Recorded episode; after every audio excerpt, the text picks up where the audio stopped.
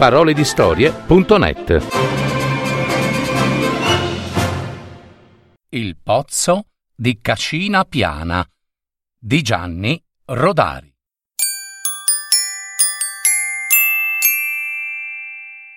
A metà strada tra Saronno e Legnano, sulla riva di un grande bosco, c'era la Cascina Piana, che comprendeva in tutto tre cortili.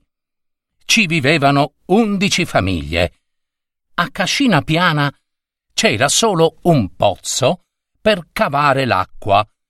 Ed era uno strano pozzo, perché la carrucola per avvolgervi la corda c'era, ma non c'era né corda né catena.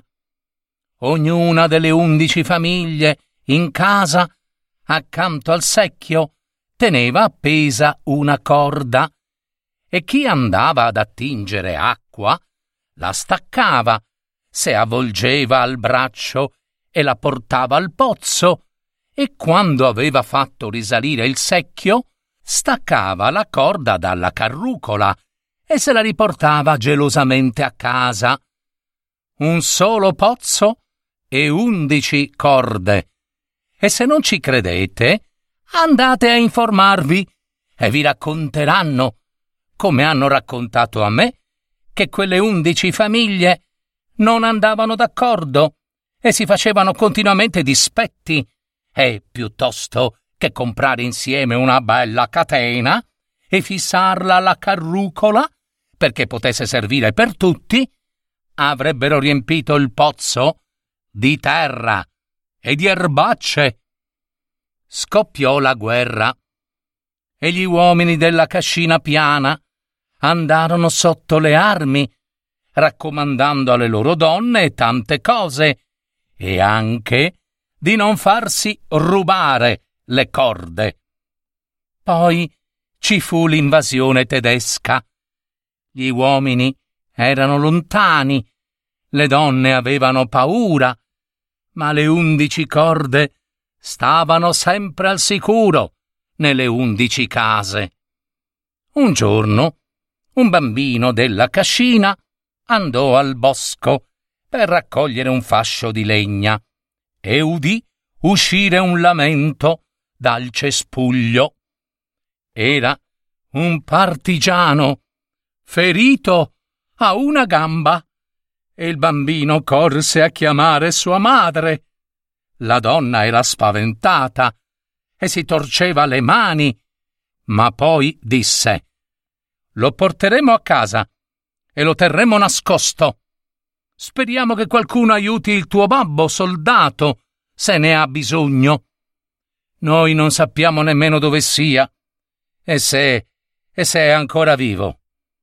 Nascosero il partigiano nel granaio e mandarono a chiamare il medico dicendo che era per la vecchia nonna.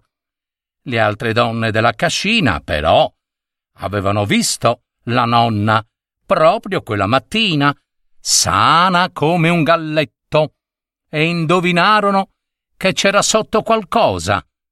Prima che fossero passate ventiquattro ore, tutta la cascina seppe che c'era un partigiano ferito in quel granaio e qualche vecchio contadino disse Se lo sanno i tedeschi, verranno qui e ci ammazzeranno. Faremo tutti una brutta fine. Ma le donne non ragionarono così. Pensavano ai loro uomini lontani e pensavano che anche loro, forse, erano feriti e dovevano nascondersi. E sospiravano, sospiravano.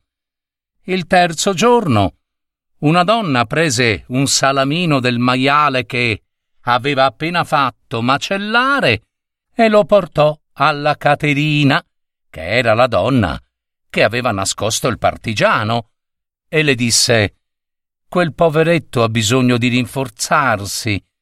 Dategli questo salamino.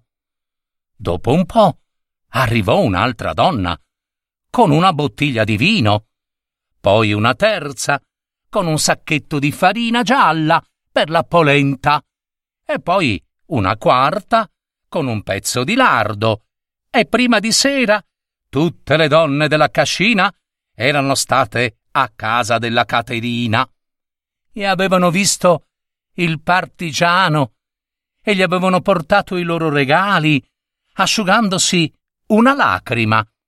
E per tutto il tempo che la ferita impiegò a rimarginarsi, tutte le undici famiglie della cascina trattarono il partigiano come se fosse un figlio loro e non gli fecero mancare nulla, nulla proprio.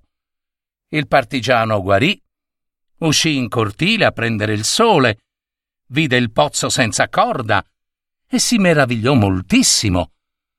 E le donne, arrossendo, gli spiegarono che ogni famiglia aveva la sua corda, ma non gli potevano dare una spiegazione soddisfacente. Avrebbero dovuto dirgli che erano nemiche tra di loro, ma questo non era più vero, perché avevano sofferto insieme e insieme avevano aiutato il partigiano. Dunque, non lo sapevano ancora, ma erano diventate amiche e sorelle. E non c'era più ragione di tenere undici corde. Allora decisero di comprare una catena coi soldi di tutte le famiglie e di attaccarla alla carrucola. E così fecero. E il partigiano cavò il primo secchio d'acqua ed era come l'inaugurazione di un monumento. La sera stessa il partigiano, completamente guarito, ripartì per la montagna.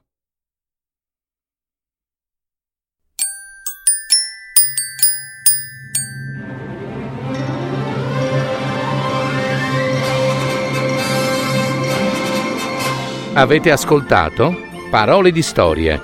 Adattamento e messa in voce di Gaetano Marino. www.paroledistorie.net